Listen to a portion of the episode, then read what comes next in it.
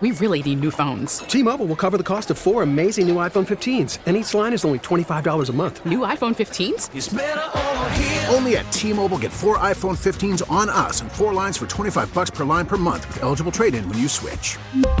Minimum of four lines for $25 per line per month with auto pay discount using debit or bank account. $5 more per line without auto pay, plus taxes and fees. Phone fee at 24 monthly bill credits for all well qualified customers. Contact us before canceling account to continue bill credits or credit stop and balance on required finance agreement due. $35 per line connection charge apply. Ctmobile.com. We get it. Attention spans just aren't what they used to be. Heads in social media and eyes on Netflix. But what do people do with their ears? Well, for one, they're listening to audio. Americans spend 4.4 hours with audio every day. Oh, and you want the proof? Well, you just sat through this ad that's now approaching 30 seconds. What could you say to a potential customer in 30 seconds? Let Odyssey put together a media plan tailor made for your unique marketing needs. Advertise with Odyssey. Visit ads.odyssey.com. This hour is brought to you by Team Hochberg. Visit their website, 56david.com. That's 56david.com. Bernstein and Holmes, middays 10 to 2 on Sports Radio 670 The Score, and 670thescore.com. An Odyssey station. I don't necessarily feel like we're ways off right now from where we were last year. I really don't. Even though the records flipped a little bit because some of those games went our way. And I think for Arturas, he's not looking at, oh, Memphis, oh, Portland, oh, the Clippers, boy, you know. No, I think he's looking at it from a, a very overhead view of the team. And my guess would be that it would have to make sense to help our team get better and make sense in terms of the deal and, you know, what, what would be going on and all those kind of things. That's Billy Donovan, who has to talk for Arturas Karnisovas more often than not because he's really the only part of the organization who talks. And he's great at it, but eh, maybe that's why you get a contract extension because they know just how much work you do as a front man shielding everybody else from heat and scrutiny. He's been doing I, I think Billy does that very He's well. great at that. He's he's he's a competent executive that's really good at in some cases saying nothing, but in some cases saying stuff that needs to be said that other people can't or won't to say. Cody Westerlund reports on the Bulls for the score. He's also the editor of 670thescore.com. and he's handsome. Twitter at Cody Westerlund. Well, you can check him out on Twitch, twitch.tv slash Chicago 670 the score, and he's on the score hotline. Presented by Circa Resort and Casino in Las Vegas, home of the world's largest sports book. Cody, what's up, man? How are you guys doing today? We're good. Uh, how how injured is DeMar DeRozan? I don't think he's he's too injured, right? Like Billy Donovan went pretty much went out of his way to, to emphasize the other night it was a hip issue, not trade possibilities that had DeMar out of the lineup. So uh, knowing DeMar, I would guess he would be in the lineup tonight uh, against the Nets. I don't believe the Bulls have a shoot around, so probably learn a little bit more closer to game time tonight. What do you know about the the veracity of the what was floated last evening about the Bulls' potential interest in a bought out Russell Westbrook? I don't know much yet. I really don't. Um, it's weird too when these when these reports come out, right? Because he's not even on the buyout market yet. This wouldn't materialize for a little bit with with Russ hitting that buyout market probably um, as it pertains to to these teams. Um, trying to sign him. So sometimes this is just simply agents drumming up interest, right? And that can even get another team that's interested. Like we know the Clippers will probably be interested in Russell Westbrook as well. Maybe they'll offer a little bit more money than the minimum prorated or something like that because they know he has other interest. And look, Chris Haynes is, is a great reporter. It makes sense that the Bulls would be interested in Russell Westbrook. I don't know that um, it makes sense to have a union of these sides. So I'm, I'm probably in the stay away from Russ camp. I think it would be highly entertaining. I think fans would love Russell Westbrook because of how hard he plays and how complacent the Bulls have been at times this year. Like, there's no doubt that it would be good entertainment value for the remainder of the season, but I don't think it's what's best for the players on this roster at the time as you look forward. Okay, over the last couple weeks, I've noticed, and I'm not there as much as you are, but I have noticed that Lonzo's name – continues to come up. And look, they're not overplaying it. It's just been more evident that people are willing to talk about what the loss of Lonzo Ball has meant. Do you think that that how much of a role does that play in what they do or don't do at the trade deadline? I don't I don't think anything with Lonzo that they're doing this year should pertain that much to this year, right? Like if you're gonna go get help, that's the thing. Like you throw Russell Westbrook in there, it's in the mix for a couple months, right? Like the Bulls could somehow thread a needle to add a point guard option off the bench now who would still be under contract for next year. That would be more helpful to me. So uh, it matters, but like that's the thing. Like this is just where the the disconnect is, I think, from the Bulls and from how what I would look at and how a lot of us outsiders are looking at. Like they need to be planning for next year already with some of these moves. It's not just a stopgap for two months so you can lose in six games instead of four games in a first round series or something. But that seems to be how they have been viewing it. But they should be looking at it through a prism of get a guy who's also under contract control for next year who could provide some depth. So I think that needs to factor into it. I'm just not sure how much it is going to factor into it. We've got another trade crossing the wires right now. Ooh, Sean what do we got? Charania says the Milwaukee Bucks are acquiring Jay Crowder from the Brooklyn Nets. They've been trying desperately to get Jay Crowder for five second round picks. Why are you laughing? Five of them. It's just a lot. Like I was just thinking to myself the other day, like second round picks, like no one really truly cares about them. It doesn't seem like unless they're in the 31, 32, 33, 34 range there right at the start of the second round. They're almost just like a public relations tool, right? Like you throw in a couple round second round picks to make your fans feel a li- little bit better when you're giving up um, the the better player in the deal. If you're giving up the better player and get a couple extra second round picks in it, like it just always makes everyone feel a little bit better, is what it seems like. And in this case, it landed the Bucks a very very useful player um, for their championship push. So I mean, I, I think that was uh, writing was on the wall as Lawrence and you uh, you mentioned for for weeks. So he should slot in very well there. Well, I, I would love to know what your opinion is after seeing the developments last night with Kevin Durant. and Obviously, earlier this week, Kyrie Irving moved uh, to to Dallas. I still look at the teams out west and I go, I don't know if any of them really match up with the top three teams in the East. Especially now you add Jay Crowder, which is a piece that they've really needed in Milwaukee.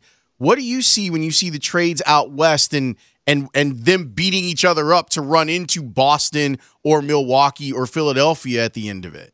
Yeah, I like all three teams in the East better still, especially like you mentioned. I mean, with with Crowder going to the Bucks, that's that's good depth, a good piece for them. The 76ers have been playing really good basketball. The Celtics have been the best team in the NBA almost all season here. So, uh, yeah, I mean, I, I thought all along, and this isn't like rocket science when you look at the standings, but the Nuggets to me have been elevated a level above everyone else in the West, and a lot of people have said like the Warriors, defending champs, their starting five is still just absolutely phenomenal together. But to me, the NBA, more often than not, like it's not a sport where someone gets hot at the end, like in baseball, obviously. We've seen it in football with wild card teams too, just getting hot, playing their best football at the end of the year. Basketball is about that continuity, what you've established. The series are long, favorites tend to win. So that's why I still like the Nuggets out west, even though KD is going to the Suns. And look, that Suns Nets trade, I, I think both sides did a pretty good deal, all things considered, because the Suns are getting a star that you got three more contract, three more years of control on the on the contract. And I did like what the Nets got back in that trade, considering it was such a tough situation. But I still like the Nuggets out west right now.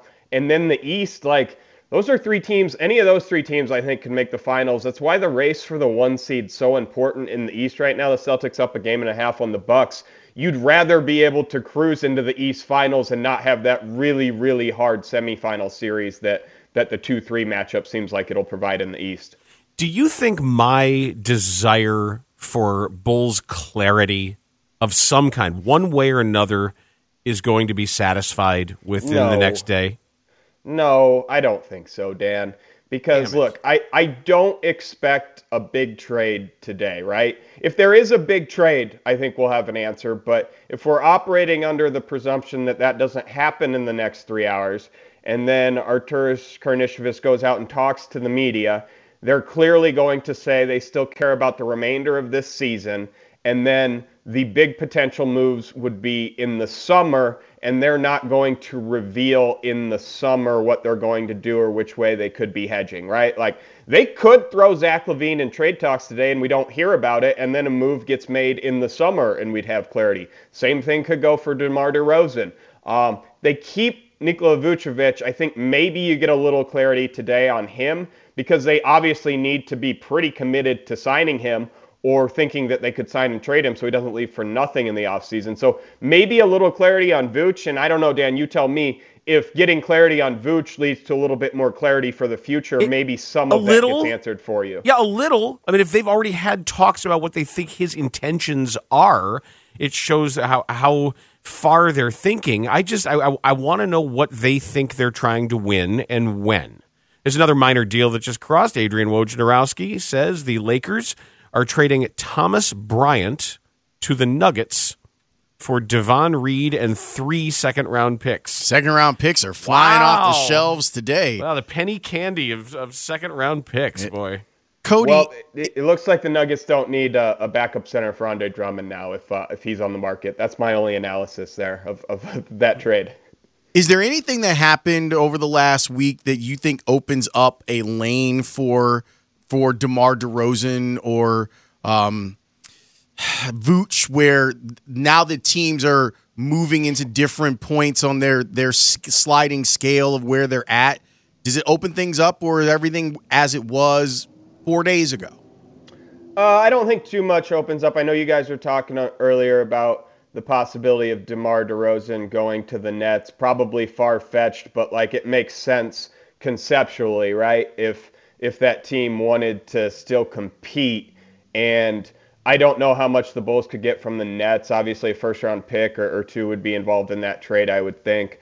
But that's the one team I'm looking at. The Suns had been rumored maybe as an outside destination for, for DeMar DeRozan when you're just kind of speculating. The Clippers, I don't feel like is a fit now um, for DeMar. The Lakers, he's been tied to a lot. Obviously, made the big trade yesterday, so that's out. So I don't think a whole lot has changed or opened up unless um, we sit here and look at the Nets and, and see what they want to do. But I would expect them to probably stay out of the DeMar sweepstakes. So I don't think a great deal's changed. In the center market, we've seen this. I mean, there's several deals today. Mike Muscala is going to the uh, from the Thunder to the Celtics it seems like the backup, the, the center market's more focused on backups, right? Or, or bit players, role players, how they can fit for a 10, 12 minute stretch mm-hmm. um, in a playoff setting rather than someone going and getting Vooch and being like, yeah, he's going to play 35 minutes for us in the playoffs, so I don't expect a lot there. Well, that to me is the hook with Andre Drummond. Like that, I keep thinking like if you can find a team that thinks it needs eight to ten minutes a game of just massive size,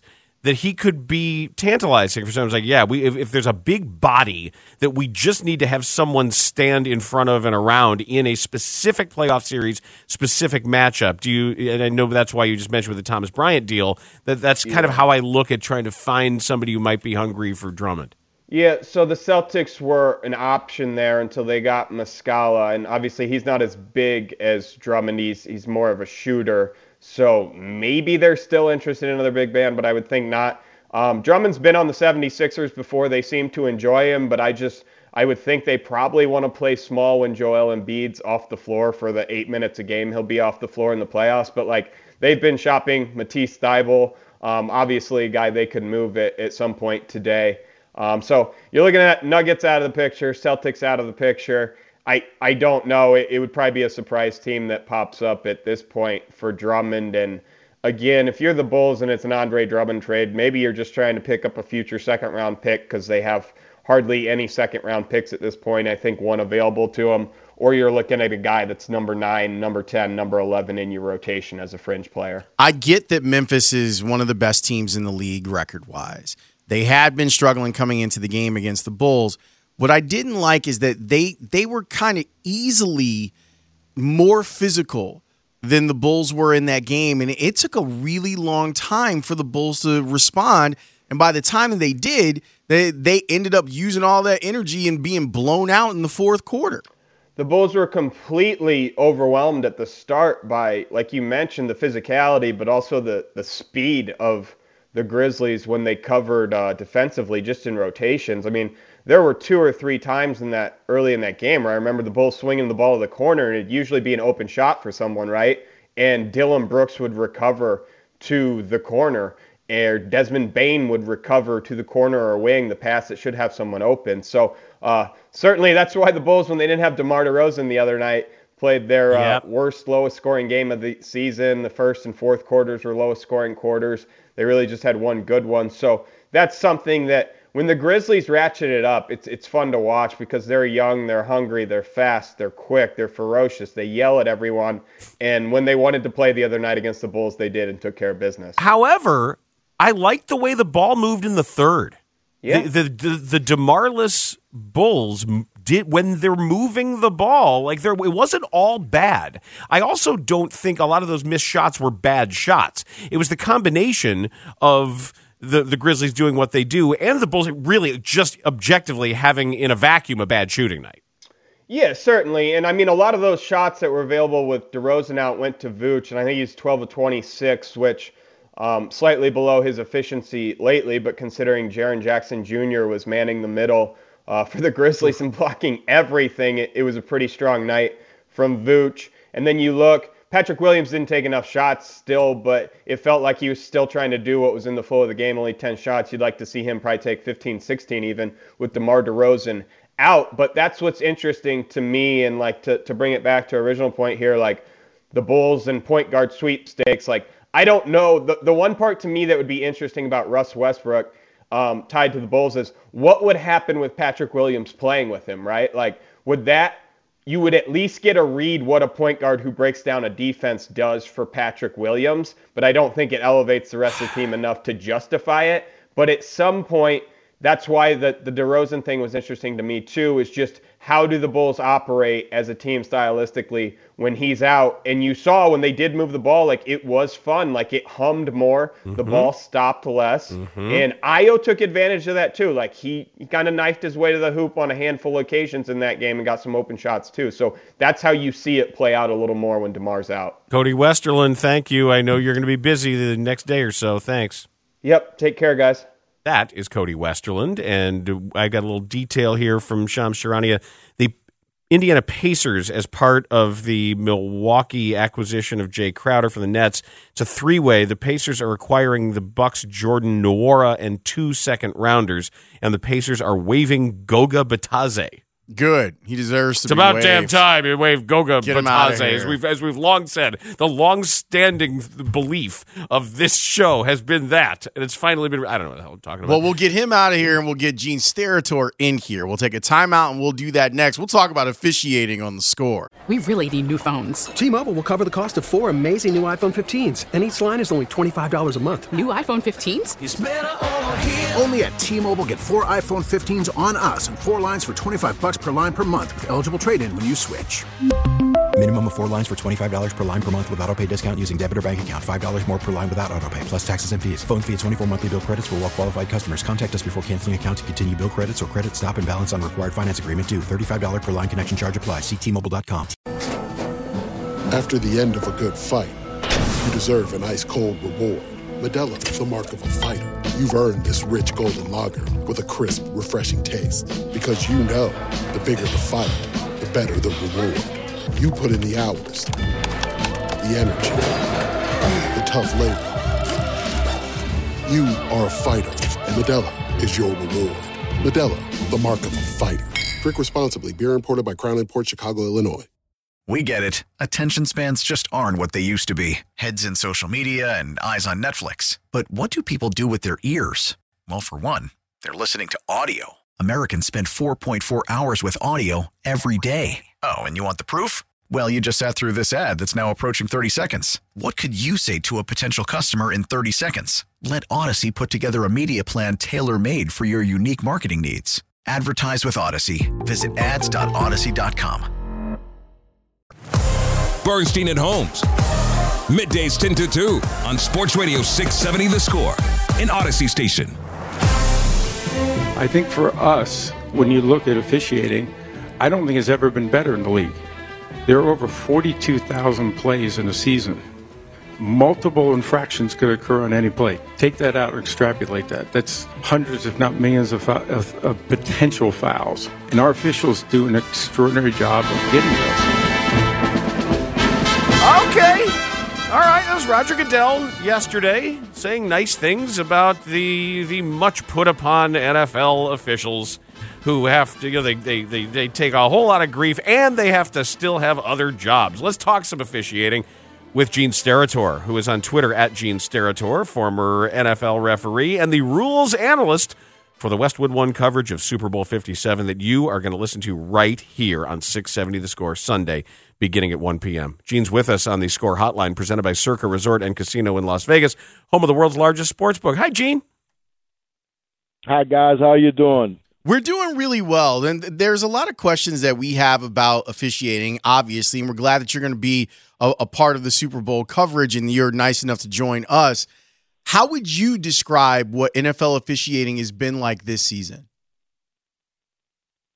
It, it's always a challenge, guys. Uh, uh, no pun intended. From the seat I sit in right now, uh, it, but but we've had our moments, right? And I and I think really collectively, what we've seen in, in some cases is uh, are plays that may have been missed that uh, that we kind of look at really, and you know, from the house and say, boy, I don't know how you can miss this call. Uh, and I think when those unfortunate situations occur, and I don't think they're happening at a at an extremely high rate, but when you talk about perception and and how is it being viewed from 10,000 feet, uh, when you have a, a an obvious play during a contest that is that is missed, uh, we know that now every other close call that's going to be decided upon during this contest, we are not going to side for the side of the people in the stripes now.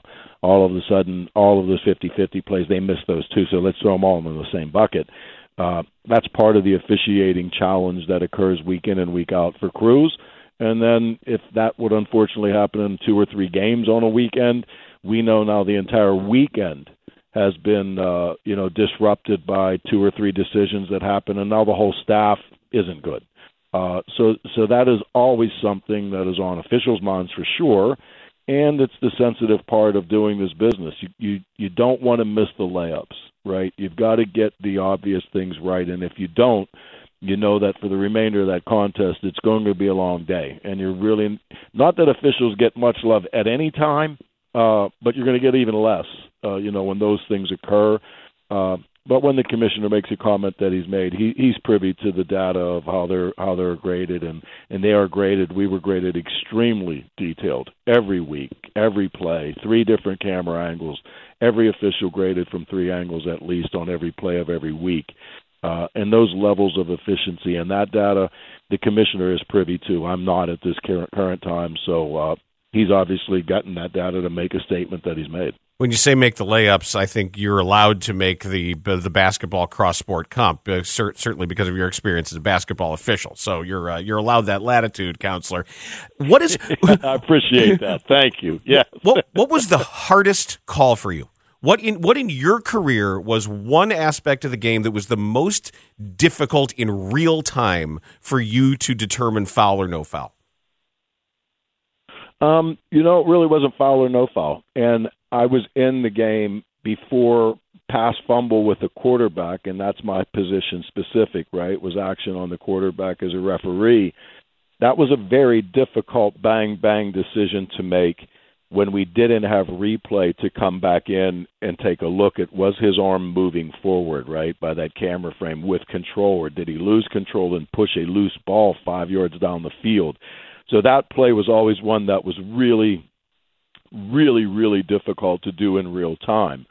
Uh, and and these referees and myself included, as my career evolved, uh, that was one that, in all honesty, you know, you always want to try to get it right on the field, right? I mean, that's that's the challenge of the of being an athlete, and, and being an athlete in an officiating uniform is the same thing. You want those bang bang plays, so you're looking for those. Uh, you want that decision if you're out there in the right frame of mind uh, that play was always really difficult to rule on in real time. You almost had to have a feel, a little feel of it, uh, because it just happened so quickly. So that was one on the football end that that for me was uh, was a really challenging play constantly. The others, the holds, whether they're holding or whether they're not holding, is this enough for roughing the passer? You know, you you just you hone your skill. You you uh, you look at the levels of restriction that aren't holding, in your opinion, and then make that decision now whether that restriction is materially affecting this opponent's ability to continue to play within the rule. So those judgments were being made, and uh, and I think the commissioner alluded to something very, very uh, you know important yesterday. Forty-seven thousand plays, probably four or five decisions by every official on the field during each one of those forty-seven thousand plays. So uh, when you talk about how quickly your computer has to be navigating decisions that don't involve a whistle or a flag, uh, then hopefully you know the human element kicks in from from an outside person and goes, "Wow, I never thought of it like that." But boy, they are processing an awful lot of information in a short period of time. You know, uh, that that's the challenge. That, oh. That's the challenge, like collectively. Okay, Jim, I'm with you on that. Which which why I kind of like the summary like video judgment that was starting to happen around the league this year, where coaches didn't have to use a challenge, and the, the, the officials would get together, and maybe someone from New York would say, "No, nah, you know that's an incomplete pass." Why has that been so inconsistent? Because it seemed like something that was going in the right direction for the league. Well, it's a good question. And listen, technology is in, is you know is is moving fast in so many things in our lives, and this is no different, right? We have better better high def. We have bigger screens. We have 200 plus frames per second. You know, then you ask yourself this question: uh, anything short of a perfectly officiated game, and and especially in a fan's chair, right, is unacceptable. Uh, nothing else in life that we do is unacceptable with some level of imperfection in it. But in this officiating world we live in, when it requires you know perfection and nothing short of, we are very we're not very tolerant of any human error. Okay, so let's enhance technology. Let's get those small samples of plays that are really quick and we get it, and let's fix them. And let's do it expeditiously so that the coach doesn't have to throw a flag on an obvious miss and use one of his challenges for that, knowing that if he misses the second one on a play, it's really close, but he has to challenge it or answer a hundred questions after the game. He has to throw the flag. It's not correct. And now this coach is out of any challenges or the use of technology outside of New York, uh, you know, coming down for obvious ones or inside the last two minutes. This coach is now out of challenges. So I think as we continue to move forward to that, and then I also think you ask yourself this, guys, what's clear and obvious now to you? How many times does the sky judge get involved? Hey, they got involved on this last play that was illegal hands to the face. We all saw it. But look at this play that happened five plays later, and on the third replay, we saw that this player on the other side of the line of scrimmage, he actually had his hand in the face too. Why didn't we stop that one? Where does that end? Where do we go? What are the unintended consequences of adding more technology? That's a challenge that the league will constantly deal with as we continue to increase uh, the technological, you know, interventions, and uh, and I think that's where we're headed. And I think they also need to take a look, in all seriousness, with how we do the challenging system when now we can get involved from another area without that system. Uh, what do we do with the challenge system? I'm an advocate of looking at the way college does it now. Teams call a timeout. They request the review on the previous play. If they're wrong, you lose your timeout. If you're right, you get your timeout back, and we continue to play football. Uh, there's not this you got to get two out of two to get a third, uh, or those elements in there. So I think as we continue, excuse me, to uh, to enhance technology and the way it's working within the system, we also have to continue to look at a lot of other, uh, you know, unintended things where that'll take us. Uh, and that's what's been occurring since replay became uh, an integral part of officiating. We're watching it in college basketball. It's grown. Uh, the replay rule book went from 10 pages 20 years ago to 70 or 80 plus pages now. Uh, so that's going to continue to happen. We just, and I'm sure they're, that's what the competition committees talk about, right? Uh, where do we put the boundary now as we navigate and added a couple more things? What did that create? That's the world we're in right now. Gene Steratore, wish we had more time. I know we don't appreciate you taking some uh, for us today. Thank you. Thank you, fellas. Have a wonderful day. That is Gene Steratore, former NFL referee, the rules analyst for Westwood One's coverage of Super Bowl 57. That's right here on the score. You can Sunday. tell he's running out of voice. That he's been doing the car wash and that he's running out of voice. Yeah, whiteboard for people what the car wash is. So like you're doing interviews all like Gene has probably been on, I would guess, seven major market stations this morning. And you hear him and you can tell like he's towards the end of his day when it comes to interviews. So he's doing that where he's sitting there in a room and there's a publicist like from from Westwood One going, "Now you're going to be on with these two idiots in Chicago." And he's like, "All right, let me talk with the two idiots in Chicago." The, and the publicists are so nervous. If you could just harness, you you could you could power the grid by harnessing the nervous energy of the publicists who are just constantly like looking. At it's so true. like three different phones and twitching and It's gotta and- go. Gotta go, like- guys. Like It's one, gotta go. Yeah, one eye. Uh, you know, He's got to get on in DC. Yeah, one one eyelid is, is flickering, and the other like the, their earlobes are on fire, and it's and it's the Super Bowl. They're they're looking over the shoulder constantly. Guys, he's got to get on with the sports animal on time. Nasty Nestor can't wait. Schmingus and the Goop are, are in five minutes, and you got to get over there. Look, I mean, it's, look, you guys know how JT the Brick is if he doesn't get his guest on in time. oh, but it's just it's.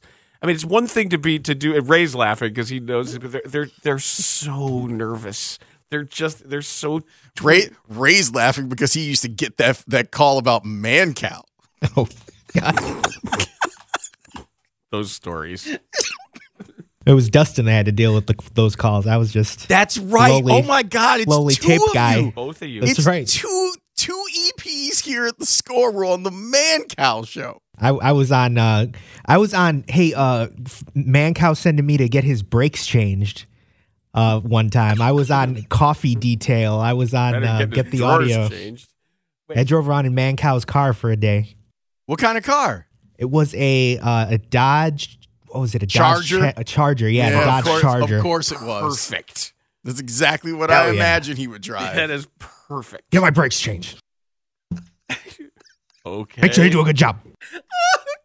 I don't want a problem with my brakes. Go get them. Now, see, when you started that story, I'm sitting there going, that seems like a really big responsibility for a young producer to go to the PD and get the brakes changed. Oh, B R E A K S actually changed the schedule Right. of where the, the, the, the commercial clock. break. You mean B R? The act- he's talking about the brakes He's on like, his and when car. he said, "Oh, I got the car," I'm like, "Oh, Yep. well, that's about right." Get them changed or get them like serviced. and- Serviced. Yeah. Okay. You know what's crazy? Like the two of us feel bad when like they have to go get like coffee and stuff. it's a different man. It's so different. The world, the the radio world is so different now. well, it it was the the tone was set in the day. It was like it was it was all the the the BS of of blowholes like Kopic.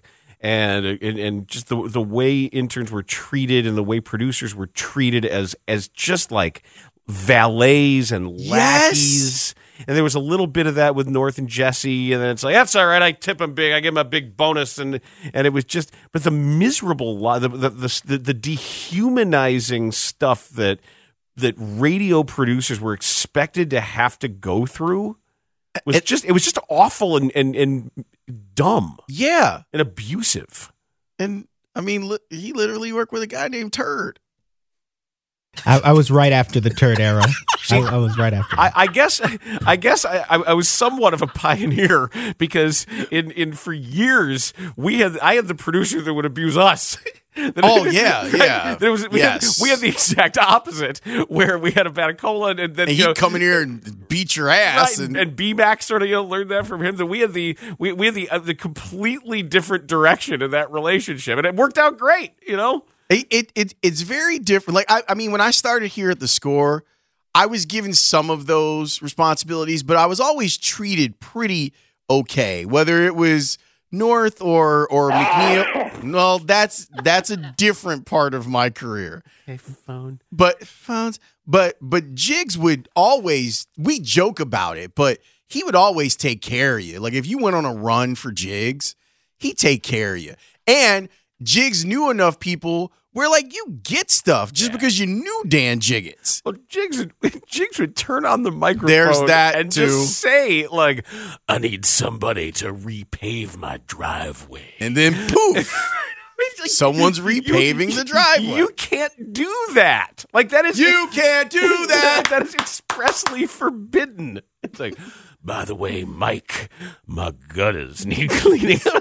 I mean, that's that's that's that's baller stuff to do that. I mean, dro- dropping coded hints to that kind of thing is one thing, but and it's still not my favorite. Well, he he was a good Uh. example of how to do that, like how you you're able to not that part, but how you handle having someone like go get something for you because you couldn't do it and he was doing like two jobs I and I stuff. I, I just it, it was so my my favorite though, my absolute favorite. the different orders. Yes, yes. Where on the air they take a lunch order, not off the on the air, like in the middle of anything. It's like you think it's stuff we do in the talkback. If you make a Starbucks order, it's like, hey, Mitch is getting coffee. Who wants what? Like Jesse would say, I'm going over to Sammy's.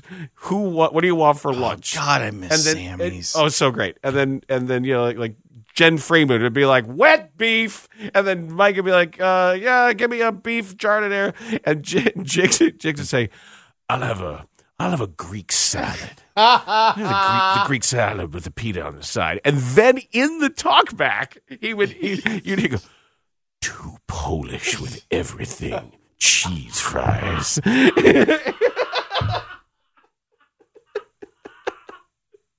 like, like there was there was the on air order. I don't know in case his wife was listening, his daughters were listening. hundred percent. They've been trying to keep that man alive. No, but then the real order would come in. I miss Sammy's too. I do. I, uh, that- There- there's- you know what? That's the last pe- pizza puff I've had. Really? That is the last time I had a pizza puff.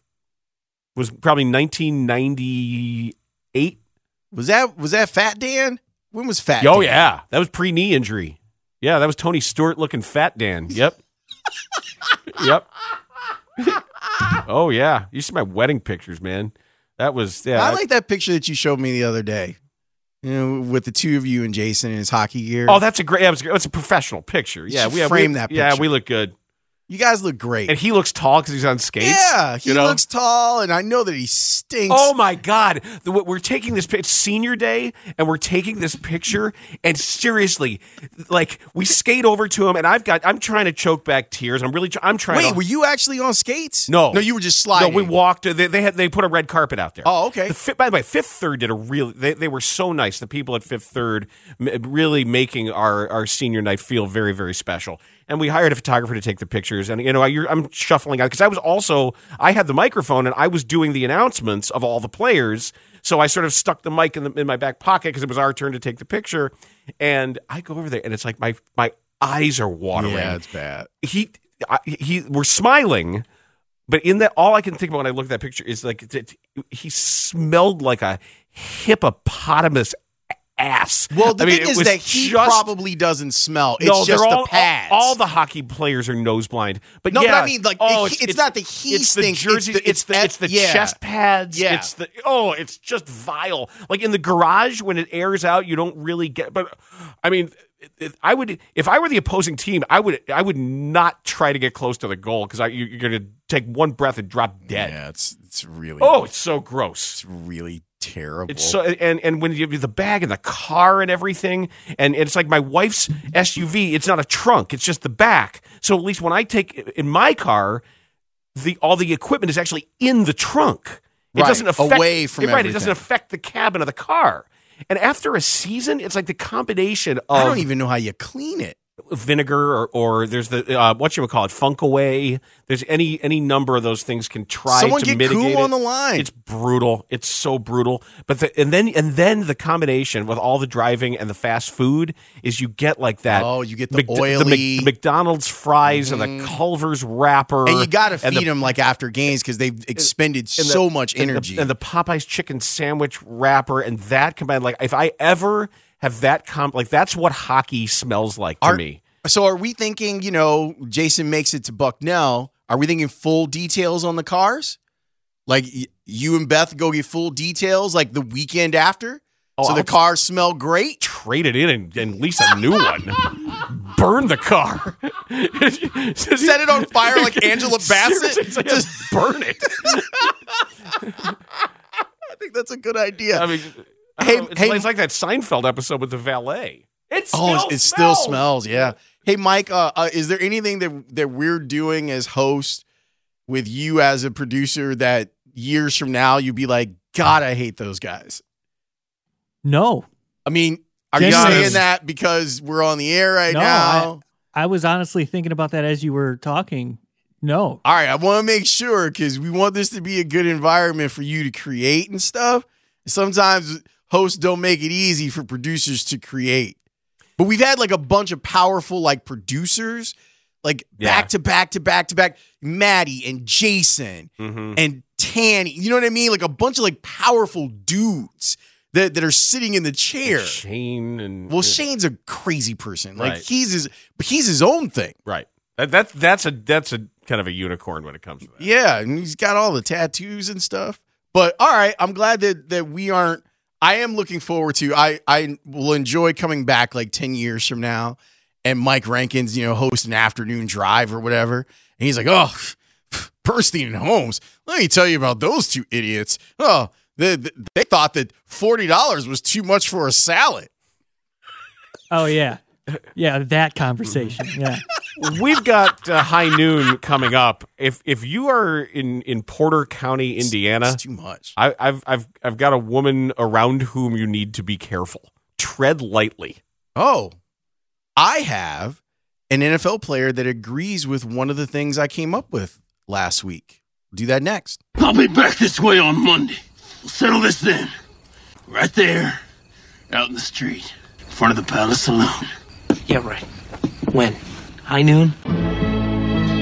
We've reached high noon on a Thursday. We talked Bulls and NBA to start all the wackiness last night and uh, all that is still going on throughout the day. A bunch of minor trades that we've been following today, trying to keep you apprised of everything that's going on as it happens. And we also talked about DeMaurice Smith and him floating the idea of getting rid of the scouting combine because of what it's doing to just sort of harvest medical data and pull these guys out of school.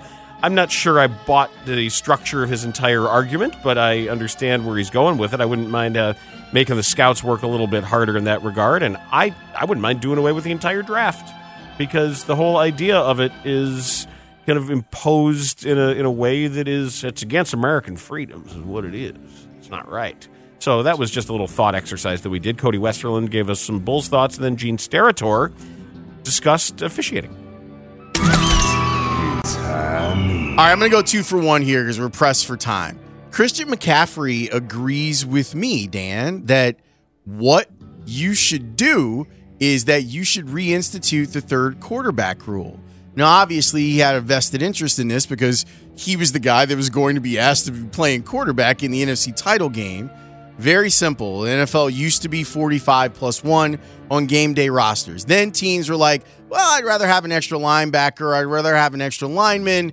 Can we just call it 46 and we can do whatever we want with our roster? So a lot of rosters just went to two quarterbacks on game day. I think it should be 46 plus one, where you do have a quarterback. And if you want to just do it in the playoffs, so be it. A quarterback that is in reserve, so at least the team has a chance of of rallying in a game when they they don't. So I'm glad that Christian McCaffrey sees it my way. I appreciate that. It's a good thing and tasty. Now, the other part, Yes. Dan, have you ever wondered? Nah, you've never wondered. He's never wondered how Stone Cold Steve Austin came up with his name. Correct. I have not. So said, what? Okay, Steve, we'll think about it. And they faxed me three pages of worst names I'd ever seen in history of my life. Three of the names which stood out were Otto von Ruthless, Ice Dagger, and Fang McFrost. And man, it don't get no more suck ass than that. So I'm sitting there looking at these three pages of dog. My wife, who's from England at the time, makes me a cup of hot tea. She goes, "Ah, don't worry about it, Steve. You'll think of something. Just go ahead and drink a tea before it gets stone cold." That's it. So I called the office up and I said, I want to be called Stone Cold Steve Austin, and I want to be from Victoria, Texas. I was born in Austin, but being Stone Cold Steve Austin from Austin would be dumb. Victoria had that je ne sais quoi, as I like to say to it. And I said, okay, Steve, we'll run it by Vince. Well, they ran it by Vince, and I guess Vince said, eh, whatever. So anyway, to get back to my story, I remember making my debut, and Scott Hall came up to me and says, what's with the Stone Cold thing?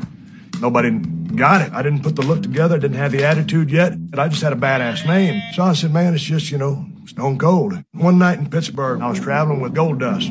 We're at the hotel room, we was about to go to the building, and then just on a whim, I went in the bathroom and I shaved my head. And I walked out of the bathroom, he goes, man, what'd you shave your head for? I said, man, what you know, it's this long anyway. I just go ahead and shave it off. So anyway, shaved my head off, and I'd kind of start experimenting with a little facial hair.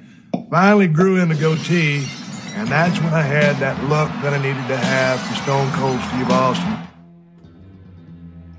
I love how he sounds. He's so great. And you have to understand that he was stunning Steve. Mean Green, right? Isn't that uh, from Layla's alma mater? from- but his his whole persona was, I, I believe, were they the Hollywood blondes? So it was like pink trunks and blonde hair before he became Stone Cold Steve Austin. Oh, a total reinvention. I it's a complete reinvention Okay. of him as a as a wrestler and i also because they did like uh cartoons like when they do these story times like they do the cartoons with it so like the idea of him and Goldust in a hotel room because Goldust who is dusty rhodes' son is one of the more strange and, and outgoing and effervescent characters that's ever been done in wrestling pretty funny stuff so if you ever wondered how stone cold steve austin got his name that's how. He's the second the second most famous alum of North Texas. Next to Layla. Stay away or steer clear and watch yourself when you're around Zephany Pennywell. Zephany with a Z. Zephany Pennywell. She's 20 years old. This from Porter County, Indiana, courtesy of WGN TV. She was arrested Tuesday after pulling a man's in a violent manner. Oh. Just before 7:15 p.m., police responded. Well, did he deserve it? I, I, maybe. All right, because I, I don't I don't want to condemn her. Oh no, no, I'm not saying she's just running around doing it randomly. I'm just saying that that just you watch your step because she's not going to take any BS from you. Because maybe maybe that that Maybe guy coming. Maybe he deserved I, it. I, absolutely. Just before 7:15 p.m., police responded to the 700 block of Dearborn Road in Portage Township. And upon arrival, police met with a caller, a 26-year-old Valparaiso man, who stated that he was in a verbal argument with Zephany Pennywell, 20, while in the kitchen. The man told authorities Pennywell chased him, grabbed him by the shirt, and then grabbed his penis in a violent manner. The police report states Pennywell allegedly would not let go and began to pull. A roommate provided police video footage of the entire incident.